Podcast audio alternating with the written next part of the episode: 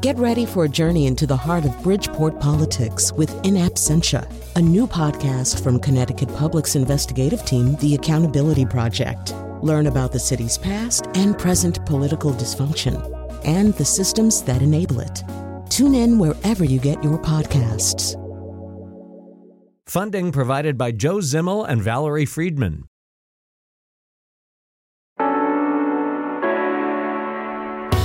This is where we live. I'm Lucy Nalpathanchel. Sports are a part of American life, yet there are questions surrounding the safety of some sports, like football. If you're a parent, how do you decide which sports your child can play? Coming up, we'll talk with two parents who have different perspectives on football, and we'll hear from a high school coach about efforts to make the sport safer. In recent years, attention has focused on pro athletes who played in the NFL and who later died unexpectedly or in violent ways. Their families donated the athletes' brains to science, and what researchers found has been disturbing. More than 100 of these former football players had chronic traumatic encephalopathy, or CTE. A doctor specializing in sports medicine will join us later to explain what researchers know so far about the degenerative brain disease. The latest case of CTE in a former pro football player made headlines when researchers considered the age of the athlete.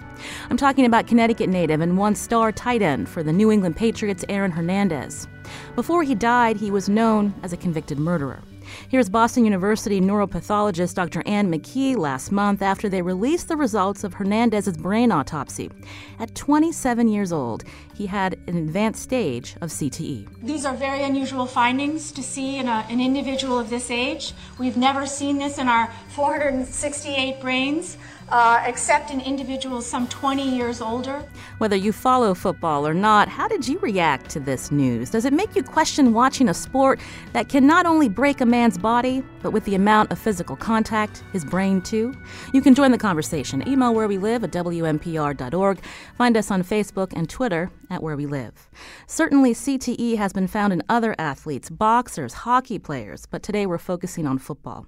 My next guest knows the NFL well. Her husband played in the league for nine years. She knows about CTE too. Her husband was the sixth former NFL player to be diagnosed with the disease. From WUSF Studios in Tampa, Lisa McHale joins us now. She's Director of Family Relations at the Concussion Legacy Foundation. Lisa, welcome to the show. Thank you. Thanks for having me. Your husband was Tom McHale, and he played for the Tampa Bay Buccaneers. When did you meet him? I met him in college. Uh, we were both undergrads. He was four years older than I, but we met going into my sophomore year. Tell us about him. Uh, people have images of what an athlete is, especially someone um, who's a, a, pro football player who ended up in that career. Uh, tell us about uh, what it was like in college and his personality. Yeah. Well, you know, everybody says their guy's the best, uh, but Tom truly was. Uh, you know, he had given up a full scholarship and starting position at University of Maryland in order to attend Cornell's uh, School of Hotel Administration. And so by the time I met him, he already kind of had a reputation on campus. There aren't a lot of, uh, you know, um, potential NFL prospects playing in the mm. Ivy Leagues, um, and particularly in, uh, in, in in his day. Um, so he was he was well known, and yet he was um, you know, very admirably. Um, humble, uh, really tremendous, engaging, dynamic, um, and of course, very handsome uh, man. Uh, for people who may not follow football, he was an offensive lineman, so he was a big guy. He was. He was uh, quite large, quite a bit. I, am five two and a half. He was six four, and when I met him, two sixty. By the end of his playing career, he would say one cheesesteak uh, over three hundred. He uh, a couple years in uh, Philadelphia. Uh, he studied at Cornell, as you mentioned. So, what were his dreams? Uh, he was good enough to make it into the NFL, but that wasn't the end game. Yeah, I think you know Tom was somewhat unique in that he had a lot of uh, a lot of aspirations a, bit beyond playing in the NFL, and in fact, uh, his reasons for giving up the scholarship were that he knew from a young age that he wanted to uh, own and operate restaurants, and so when he kind of came to the realization in college that that he was clearly at Maryland for one thing and one thing only, and that was to play football, and was concerned he wasn't setting himself up for his future uh, beyond the game. Uh, so he, he gave that up to attend um, to attend the, the world's really leading school in hotel and restaurant management. I mentioned earlier he played uh, in the Tampa Bay Buccaneers as offensive lineman for nine years. Describe that period of your life, Lisa. What was it like? Uh, when he was in the NFL, you were starting a family. Uh, to walk us through that time. Oh yeah, well, just slight correction. He played six years for the Bucks, then two for Philadelphia Eagles, and his final season was um, under Don Shula uh, with the Miami Dolphins in 1995.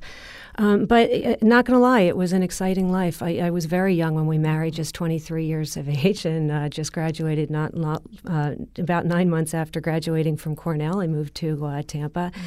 and we built a home together, and we had a lot of uh, opportunities and. Um, that we wouldn't otherwise have. And, and certainly sitting in a stadium of, you know, 70,000 people and hearing your husband's name announced on the loudspeaker in, in the starting lineup and um, being a part of the crowd is uh, very, it's an exciting, um, an exciting experience. Uh, was he injured uh, during his career? What kind of uh, injuries did he sustain? You know, uh, in, in talk, if people would ask him later at, in his retirement, he would rattle off a, a, a, lot more than than you know I really thought much about as we were playing, but mostly just broken and disjointed fingers and whatnot. He had been most injured in college, had uh, suffered a shoulder injury that required surgery, but in the in the pros, his his main injury was he had a p- partial tear of his medial, uh, medial collateral ligament in one of his knees, um, which did not require surgery. And essentially, a groin injury took him out towards the end of his career for quite some time. Um, when he retired, uh, what was his mindset? Uh, was he sad to leave a sport that he loved?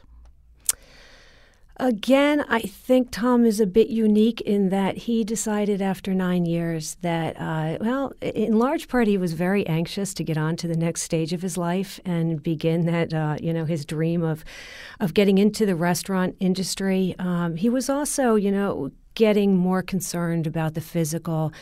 Um, implications, the way this would impact him later in life, and decided, you know, I've put a lot of wear and tear on my body. I think I'm going to call it quits. And so he actually had some opportunities to go in and play a 10th season, but decided, you know, I'm grateful for the time I had. I'm ready to move on. And uh, actually walked away from the game, which I think is uh, not an easy thing to do. Um, but uh, you know, as far as I could tell, he did it with uh, no regrets, no regrets at all. When did you notice his personality changing, Lisa? You know that it, it's such such a difficult question to answer because um, you know th- this disease comes on very very gradually. And you know with 2020 hindsight you kind of look back and you look at things very differently. And i you know i go back to even you know very very early on and wonder is it possible that cte may have impacted him back when? But you, know, because I, I, can tell you the easiest way to answer that is that when it became abundantly clear, clear to me that things were very different is really when Tom confided in me that he was uh, extremely depressed and that he had been for quite some time. Um, he complained uh, about the physical pain to me for the first time. Said that uh, th- that that just the pain of being on his feet all day, running around the restaurant and you know uh, greeting folks and and running the running the restaurant was uh, was just becoming too great, and he just wasn't enjoying it all anymore. Um, and it was and it was a very very scary realization um, for several reasons. One, because d- that kind of depression was so contrary to his nature. And two, because he was the sole breadwinner in the family. I was raising uh, three young sons, the oldest of whom had very significant special needs. Uh, I understand that uh, he was prescribed uh, large doses of of painkillers. Uh, when did you find out that he had um, an addiction problem? Yeah, again, kind of gradually. It was toward he was uh, nearing um, forty when he confided that no i'm sorry you know what that's not correct but yes that is correct. It was around 40 that it was brought to my attention uh, that he was deal that he had become physically dependent on doctor prescribed opiate medications for his pain. Uh, and he and, and he had been doing internet research to try to figure out how to wean himself off and get out of this and had, had just been unsuccessful in doing that. And his behavior became kind of out of control because he had become um, not just addicted, but was abusing the pills, and it was very uh, obvious now that it was problematic. And so he did go under the treatment of uh, physicians to deal with his addiction. And what happened, Lisa?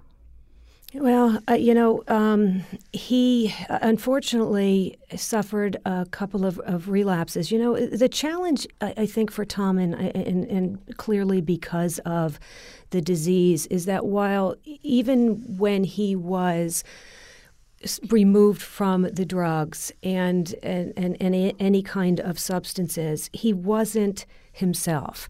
And it wasn't helping with the depression. It wasn't helping him get back his um, his just spunk for life. And he was clearly aware of that. It was really impacting him.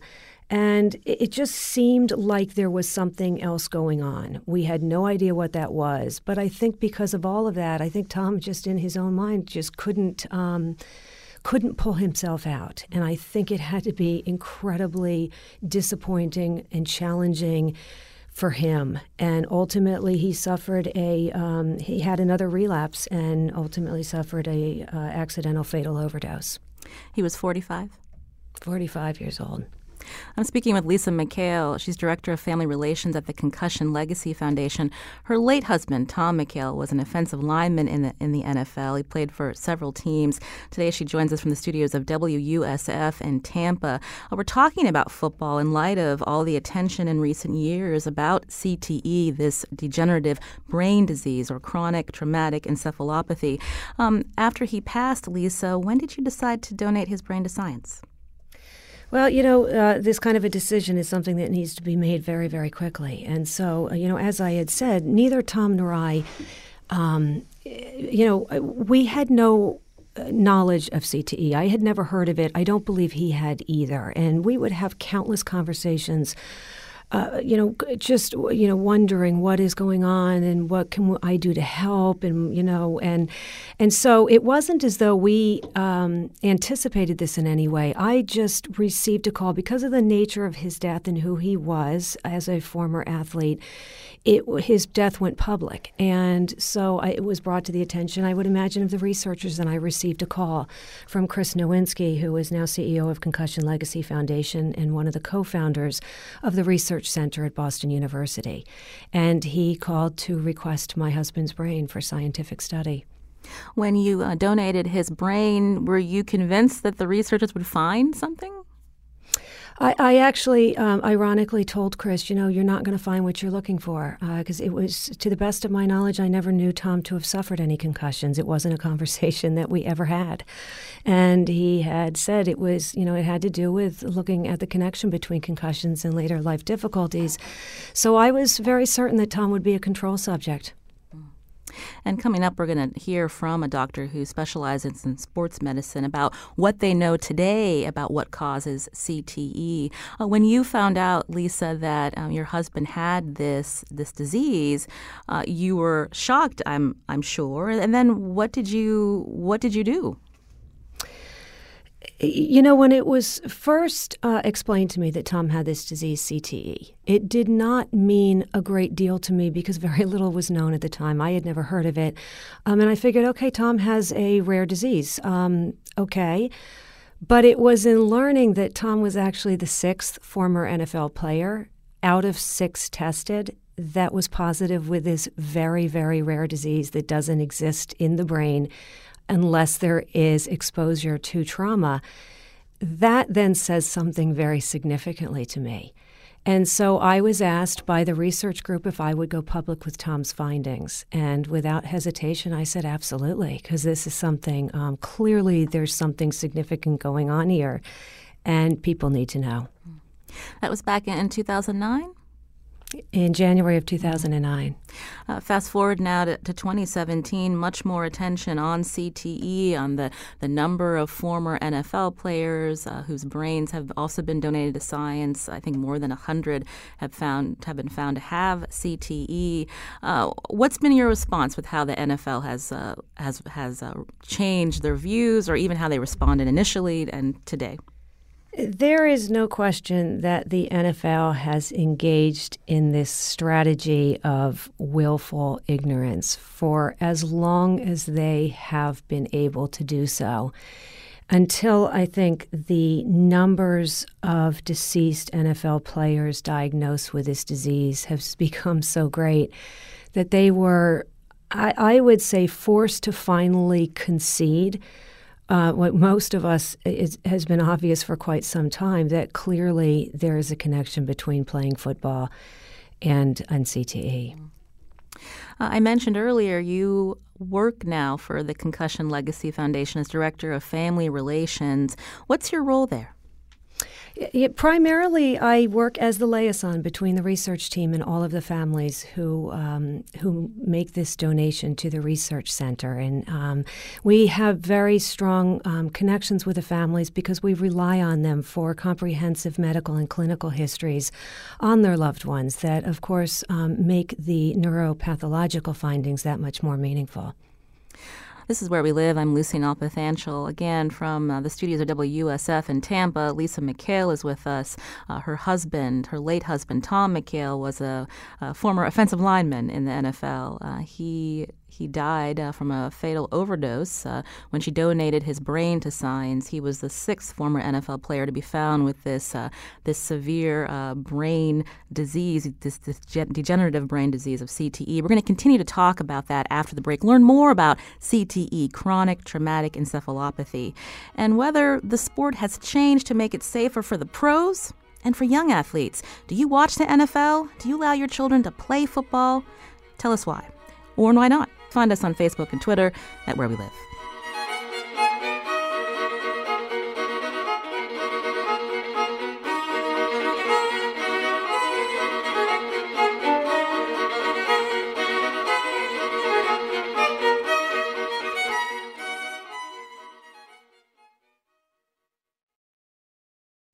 This is Where We Live. I'm Lucy Nalpathanchel. Earlier, I mentioned reports that former NFL player Aaron Hernandez is the youngest athlete who's been found to have this degenerative brain disease, CTE. There are questions whether the damage to his brain impacted the choices he made while living. Do high profile cases like this make you question the safety of the sport at the local high school or college level or in the NFL? Find us on Facebook and Twitter at Where We Live. Linda McHale is with us from WUSF Studios in Tampa. Her late husband, Tom McHale, was a former lineman and the sixth former NFL player to be diagnosed with CTE. What do researchers know about this disease to date? Joining us, joining me in studio now is Dr. David Wong, Director of Sports Medicine at Quinnipiac University, Clinical Director of Elite Elite Sports Medicine at Connecticut Children's Medical Center.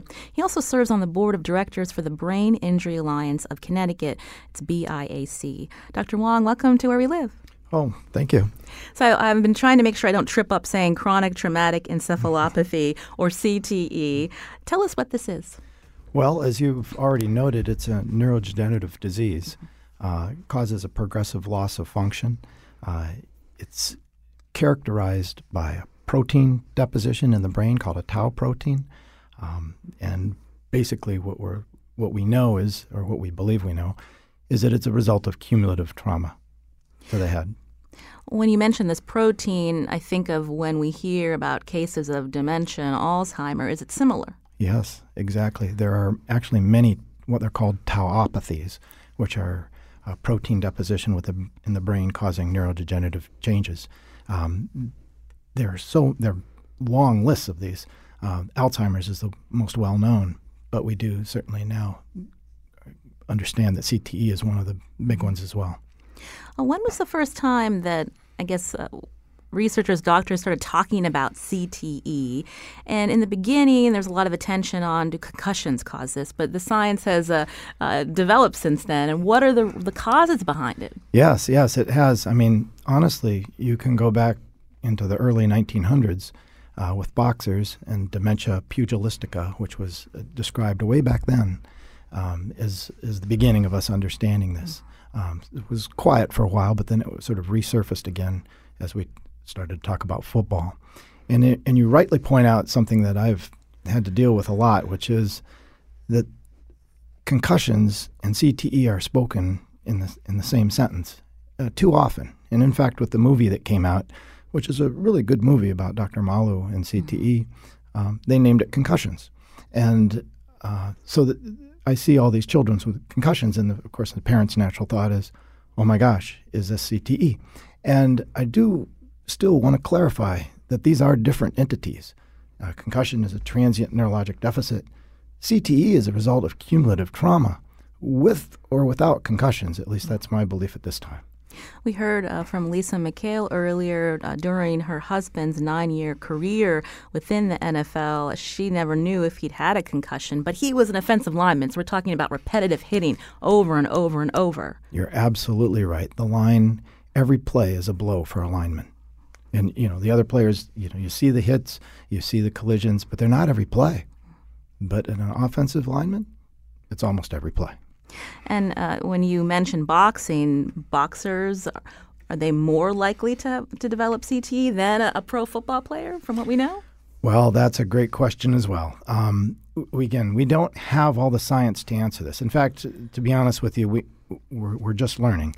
Um, so there's a we we don't know more than we know. So with regards to boxers, uh, do we see cases of, uh, or have there been documented cases of CTE? I believe there have. It's not to the same numbers as, as football players, but nor are there the same number of boxers.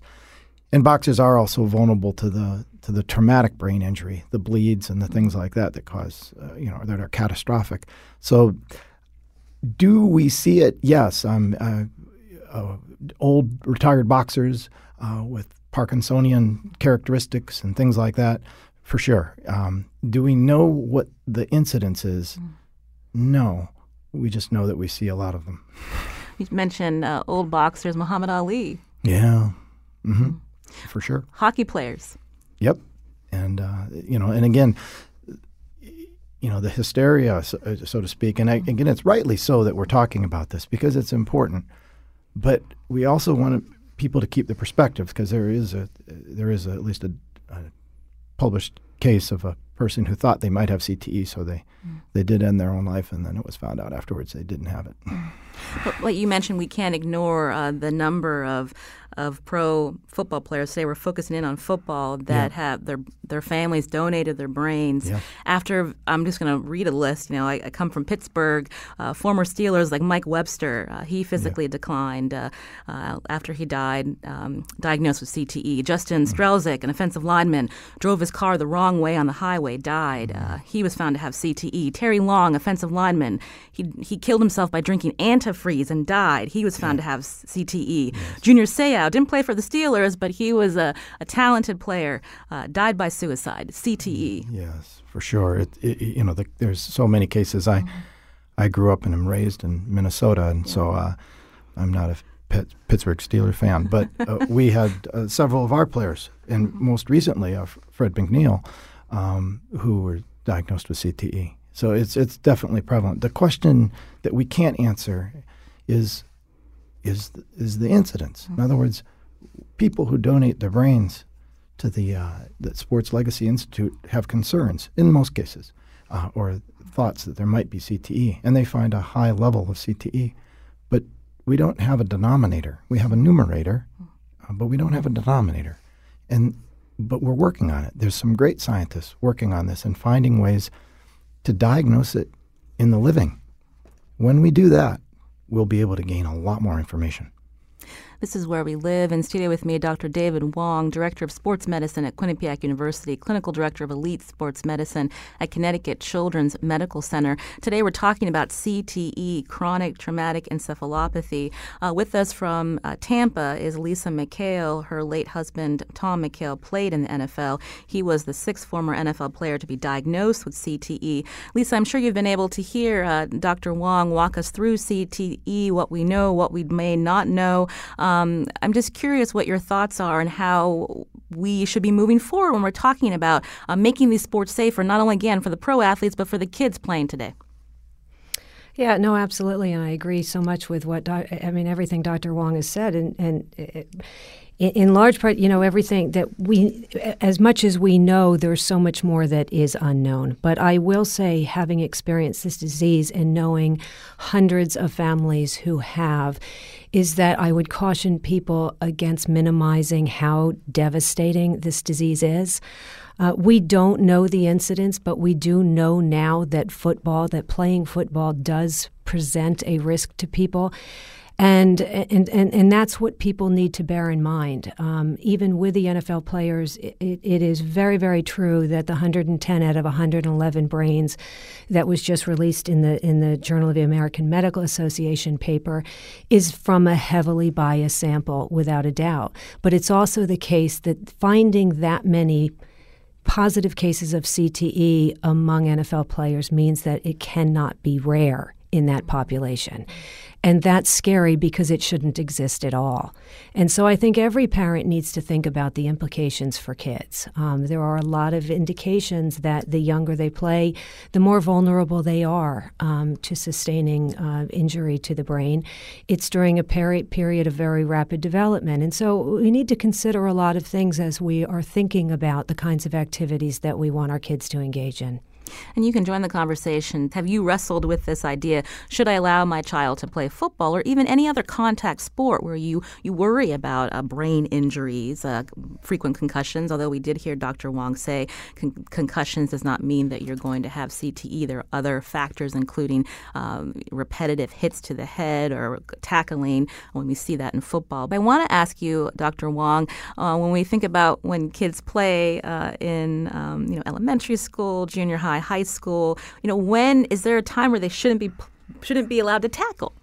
Yeah, it's a great question, um, and one that again we're we're trying to sort out and actually have a, a, an answer that is meaningful, other than just arbitrary.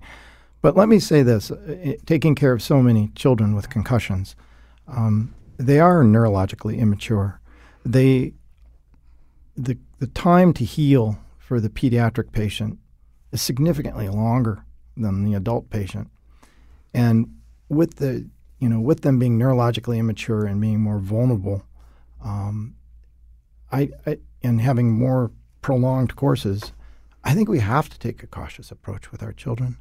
Um, where do we draw this line? Where is neurologic maturity? I mean, honestly, we, we know that in terms of men, uh, neurologic maturity is somewhere in the you know twenties exactly. Um, so thoughts are out there now, and the age 14 has been thrown around. And it's, it, it, it makes sense. You know, we, we don't understand it completely, so let's just, you know, let's be a little bit more protective. But, what, but what about 15? Or what about 13? Don't have those answers yet. Mm. But we are doing what we can, or at least the sports organizations are. And one of the things that they're trying to do is limit those exposures. So each organization, each sports is trying to limit exposure, knowing that repetitive blows is is the issue. But as for the age, when to draw that line, each organization is looking at it differently. Hockey has different lines that they drew. They change from you know pee wee to bantam in terms of checking. Um, you know, soccer has made changes in terms of heading the ball. Um, so everybody's trying, but we're you know we're it's trying. Uh, and later on, I should say, we are going to hear from a high school coach and we're going to hear from some parents about some of the questions they have. We're going to hear about initiatives that have been unrolled in recent years um, uh, at schools to protect children uh, when they play uh, this game. Uh, but I'm curious, maybe we can talk a little bit about we, we've been focusing on the brains of these deceased players that have been studied. They've been found to have CTE. Are doctors getting any closer to diagnosing this in a living person? Or is there a way to find this? They're getting closer. Actually, just in the recent month, uh, some new ideas have come out. Some of them out of Boston, where where the Sports Legacy Foundation is, um, looking at a cytokine, a, a type of protein uh, in the blood or serum that might be able to pick up whether someone has CTE. Uh, and then there was the PET scan on the Fred McNeill case, a PET scan uh, with a radioisotope uh, injected before that attaches to tau protein to see the pattern of tau protein in the brain. These are, you know, cases of one. Mm. So we, but they're promising because this is important. If we can start to diagnose it in the living, then we're really going to have a better grip on this thing. Uh, what would treatment look like if we, if you were able to diagnose it in a, a, living person? Because we, we know there are still advances trying to be made on how to help people with Alzheimer's. You're exactly right. I mean, a, a, ton of resources has gone into Alzheimer's work, and we still don't have all the answers here. Mm. So, dealing with a degenerative process or a tauopathy, um, you know, there are there's certainly research being done, but what what the treatment will be, uh, a cure someday, I don't know. Well, we heard Lisa uh, mention this earlier about we can't ignore uh, the number of, of, former athletes who've died, who've been found to have this, but also the circumstances surrounding their deaths. As, as she rightly pointed out, in all, almost all of these cases, it's usually something uh, traumatic, accidental, um, depressive, you know, severe depression. And if you look at the brain and where the CTE is, you'll see that it's in the area where decisions and emotions are made. So if you look just at the at the PET scan from the Fred McNeill case, the, the midbrain area, uh, the fornix, the hippocampus, these areas which have to do with memory and, and then the amygdala with emotions, these areas, if impaired, will lead to poor decision making, driving on the wrong side of the road, drug abuse, alcohol. It would lead to poor decision making. What did you think when you uh, heard the, the news that Aaron Hernandez at 27 had a severe case of CTE? Well, that was a tough one because here is a man who's a convicted murderer, and now we're saying, and we could say, and we can legitimately say this he made that decision because of, of, of CTE. It wasn't like that before. He didn't, you know, that decision, that was a part of his disease. Um, that's a challenging one. But is it, does it surprise me? No. Lisa McHale, your reaction to Aaron Hernandez? Yeah, I, I, I got to say, it, that case for me was very convicting. Um, when I had read about the circumstances of what he was um, what he was in jail for, I didn't want to believe that, that CTE could cause um, that kind of extreme behavior to that extent. And so, but in learning that he, how advanced his disease was at 27 years of, all, of age, um, I, I just think there's no question in my mind. As Dr. Wong says, when you understand the areas of the brain affected and you understand the ability of this disease to literally transform our loved ones. Um, it, it's it would be unreasonable to suspect that it didn't have something to do with uh, what happened with with Aaron. Lisa, I touched on this earlier with you, but I, I, wanted to ask you again. I know that you were, I think, I believe you were part of a, a lawsuit uh, that uh, former uh, NFL players against the NFL. It was settled. What now? When people turn on the tube and they watch uh, the game coming up, uh, what what uh, safety um, guidelines have been put in place to protect these pro athletes who've been playing since they were kids? Well, I think a lot has been done within the NFL to change rules that will definitely lead to um, safer, you know, safer play for athletes. Not the w- least of which was was uh, limiting the numbers of allowable full contact uh, practices during the season, and so that will absolutely make a difference. But they have a lot of um, things in place within the NFL to be able to protect those athletes. And I think again, um, the, the, the the question for parents and what people need to really focus on is how is it trickling down to the college level, the the the high school level, and the youth level. Um, again, your your husband passed away at a young age, forty five. Um, do you think it would have helped him if he'd known that he'd had this disease? I would like to think that it would have been nice for Tom to have known that there was a neurological reason for what he was experiencing um, and that he wasn't just failing in being the man that he wanted to be.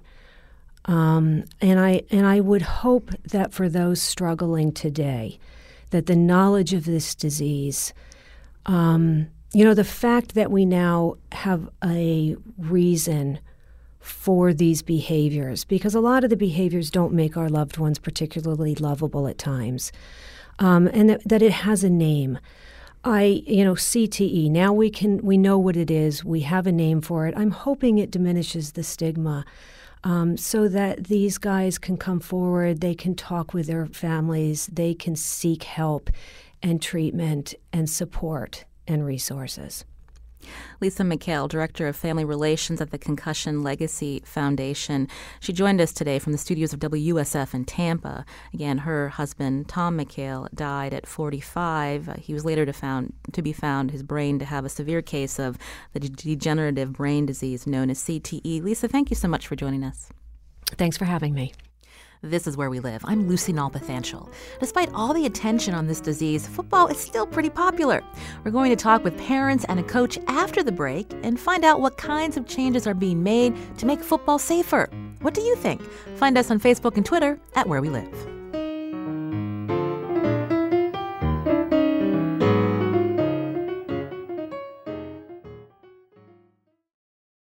This is Where We Live. I'm Lucy Nalpathanchel. So, how do parents and coaches and schools respond to reports about brain damage in athletes? Uh, do you worry about if your child plays football or hockey or another sport? In studio with me, Dr. David Wong, Director of Sports Medicine at Quinnipiac, Clinical Director of Elite Sports Medicine at Connecticut Children's Medical Center in Hartford. He's also on the board of directors for the Brain Injury Alliance of Connecticut. And joining us now, Harry Bellucci, Hartford Public Schools coach, chairman of Connecticut's Football Coaches Committee. Harry, welcome to the show. Yeah, great to be here. So, with increased attention on CTE, um, talking about head injuries, uh, how has that changed your outlook on the sport? What are your feelings as a coach? I mean, it's obviously a concerning thing when you see that uh, players at the NFL level going through this. And I would say we have to uh, revisit history. Um, I think a lot of these players that have come up with the CTC, CTE have played football in the 80s, 70s, 80s. I played football in the 70s. Not that date myself here, but you know, you were taught to use your head all the time. Put your head in his chest. Nobody teaches football like that anymore. Um, so I think USA Football, which has an incredible heads up program, over 7,000 um, youth programs throughout the country now, have certified coaches in the heads up program. So football now is being taught to keep your head out of the play. That wasn't true at all in the 70s or the 80s. Uh, matter of fact, if you did get dinged, what they would call, uh, you know, the protocol back in the 70s and 80s was shake it off. Mm. Shake it off, get back in the game, little smelling salts. That never occurs mm. today. When did Heads Up start? Heads Up started, I believe, 10, 11 years ago. I'm not quite sure the date, mm-hmm. but it's a program that's used now uh, in Connecticut by all high school mm-hmm. coaches uh, for a long time. Um, and I think uh, the next generation of NFL players, you'll see a huge difference in that. Mm-hmm. You will not see uh, heads being used. And, and I watch NFL every week and I still see them using their heads, and I don't understand. And these are big guys. yeah, in, in world class athletes, mm-hmm. and and I'm a little perplexed how they're still using their head during a game. Mm-hmm. I mean, we all saw Monday night that horrifying scene, and that's a perfect example. He went in with his head inducted, which is really bad football. Mm-hmm. Um, but I was, I'm just shocked at that level they still do it. And, and in my team, if I saw a young man put his head down like that, he'd be out of the game and on the sidelines and say, "We're not going to play you if you don't follow the rules that we set for football." I wanted to ask Harry, how young is too young to start playing? Well, that's a good question. Uh, my brother-in-law, who um, Eric Mangini, who was a head coach for the New York Jets and the Cleveland Browns, has three sons, and they all, of course, love football and they all want to play. And he the first one is playing now and is in junior high. He believes that you should start playing uh, contact football in junior high. Before that, uh, his two younger sons have played flag football, which teaches you the basic skills um, without obviously the the contact. So I I think that's a pretty good um, denominator that playing um, beginning in junior high, 13, 14 years old, uh, in a heads up program is is probably the best way to go. I wanted to bring in uh, a couple of parents into the conversation now. Joining us by phone is Dr. Keith Penny. He's an orthopedic surgeon at Charlotte Hungerford Hospital in Torrington, also a football team physician, and three of his sons all play football. Dr. Penny, welcome to the show. Hi there. Thank you for having me. Um, so, as a, a, parent of, of children who play sports, especially football, you know, what's your take on how the sport has changed? Well, I, I sort of have a unique uh, opportunity or view on this issue since I, I played football myself. As you mentioned, I have three sons who have played football. One currently at the college level at Wesleyan University, uh, but I'm also a team physician here locally for two local high schools. Uh, so I sort of see the issue from all sides. Um, as a parent, that's a different situation. Um, you know, I can appreciate what what you know it has been said. Certainly, my wife and I have had some long conversations about whether or not to let our kids play. But to me, it's a, a, a question of relative risk. Uh, I see all the uh, things that have been done to make the game safer. And to me, we're certainly moving in the right direction. Uh, is it ever going to be completely safe? Probably not. Um, any contact sport is going to have some relative risk involved, and you just have to assess as a parent what you're willing to accept and move forward with. Coach Bellucci, are, are players more likely to get hurt in practice versus a, a game? Uh, well, now in Connecticut, we have a very strict um, rule about how many, how, the number of minutes that you can uh, hit in practice per week. Most coaches don't even use those minutes. Uh, um, squads are pretty small, uh, 30 to 40 kids, and you can't afford to lose kids in. Um, you can't afford to lose. In practice, probably you get more ankle sprains or you know stingers in their shoulders as opposed to concussions, because there's not a lot of contact like that, and you're not really flying around as hard as you do in the game. So as far as maybe a concussion, I would say that happens mostly in a in a game situation. And in terms of uh, concussions, we know kids get them.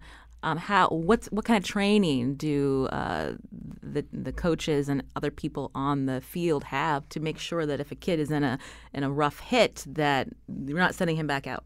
Well, Connecticut coaches are probably are at the forefront in the country as far as training. Every high school coach, whether you're a head coach or an assistant coach, has to take a course that is run by the CIAC uh, for concussion training, and that has to be updated every single year. Um, every practice and every game has a trainer um, who is, uh, you know, if you think the kid has been dinged, or if they see that, they'll we take him out, and then he goes through the concussion protocol. Mm-hmm. So in Connecticut, uh, uh, for instance, we, we, we did the Rio report, which is if a kid gets a concussion, um, and I'm sure Dr. knows, Young knows about this, they you know, they have to file it into this system. Now, the national average was 6.2 per thousand. Um, in the last two years, Connecticut was at 4.2, and then last the previous year 3.9. So uh, that tells you in Connecticut they're doing an outstanding job. The coaches are in Connecticut are we're being smart and we're making sure that this doesn't occur. I know in the last two years, um, two seasons, I've had four concussions. Um, three mild ones and one pretty severe one.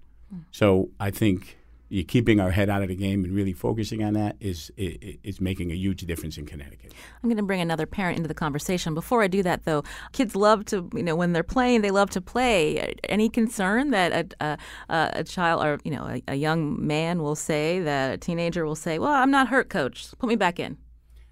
Well, if if I see that collision and I hear that collision, I, it doesn't matter to me what he says um, he's taking his helmet off and he's getting evaluated right then and there. I'm I, I'm a father of three daughters, uh, and everybody always says to me, "Would you let your daughters play football?" Well, I in fact did let my daughter play football um, at a, Hall High School, and uh, it was a great experience for her. So yes, I would. Catherine Snedeker is executive director of Pink Concussions. She's a mother of three sons. Catherine, uh, you're not uh, you're not a supporter of football. Tell us why. Um, it's a pretty broad statement, but um, I am just listening to the show. You know, uh, the NFL is going to be very pleased because it sounds like everybody, hook, line, and sinker, has really sucked up their marketing program, Heads Up Football. And if you actually read the one research study by Zach Kerr on Heads Up Football, um, which I have and gone through with Zach. I also was in the um, congressional hearing where the NFL head USA Football lied to Congress about the results of that. The American public has been has been given a marketing plan by the NFL called Heads Up Football about reducing concussions. That's just upsetting to me because parents don't know the real risk. And I was in the NFL headquarter offices when this marketing plan was created, and then research was added later, which didn't support its beliefs. So, no, I would not let my par- my children play based on the research that I've read, which very few people have actually read, and is suppressed most of the time. Do my have my sons had concussions? Yes, in lacrosse, mm. in life, in recess, concussions happen in all sorts of places. So I don't think you can protect them, but I think the true risk of playing tackle football under the age of 14 has been suppressed, and parents don't know the risks. Uh, Dr. Penny, uh, I wanted to ask you to respond uh, to Catherine's concerns about uh, parents not knowing the risks of football. Well, I, I actually agree uh, in the sense that we, we don't know the long term ramifications of youth sports uh, through high school and then the you know uh, sequelae down the road. Uh, this honestly is in sort of a burgeoning area of research, as Dr. Wong had stated. We, we you know know very little, to be honest. Um, I, I think we've made great strides. I think the incidents are all down across the board at all levels. Uh, but determine when it's safe to play, uh, if it's safe to play at all, ultimately, is uh, certainly a big question mark. Um, and, and just knowing that is sort of a, a difficult thing that I think all the parents have to deal with on a, on a personal basis. Uh, it, it's actually, if you look back in history, um, you can see every 20 years a burgeoning of parents that are concerned about their youth playing football. And I was just reading a 1960s article in Parents Magazine where the American Academy of Medicine was, and at that time too, American Academy of Pediatrics all believe that football should be prohibited under the age of 12. So we actually were making strides further in the 60s until I believe that um, money got involved. I mean, if you go to a pediatric brain injury conference and you ask these doctors off record if children should play football, they say no. You put a microphone in their hand, and the NFL has so much money in not one person's research, but another academy's research, another institution's research. Nobody can go on, no doctor can go on and really talk about the truth about mm youth football. And again, I want to get the other... coach to respond to you, Catherine. Uh, coach uh, Harry Bellucci, Hartford Public Schools coach and chairman of Connecticut's Football Coaches Committee. What do you think of what Catherine's saying?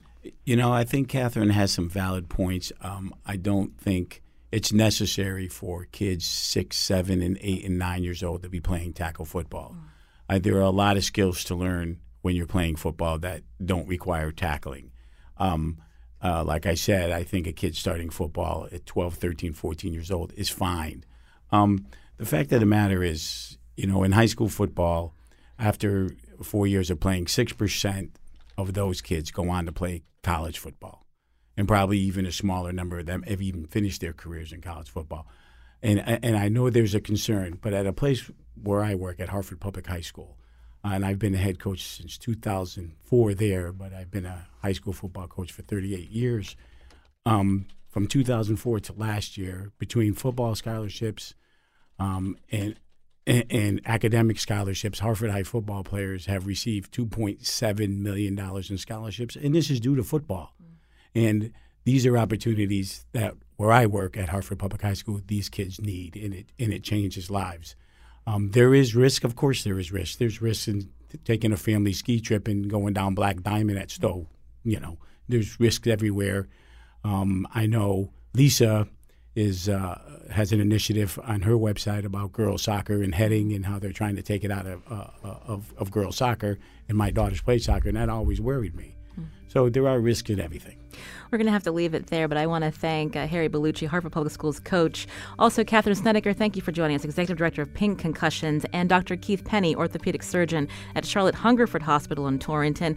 Dr. David Wong, we thank you too for your expertise. Uh, time is short, uh, but we appreciate your time. We got a couple listeners wondering about CTE and rugby, so we'll try to revisit this conversation uh, in the future. I'm Lucy Nalpathanchel. Thanks for listening.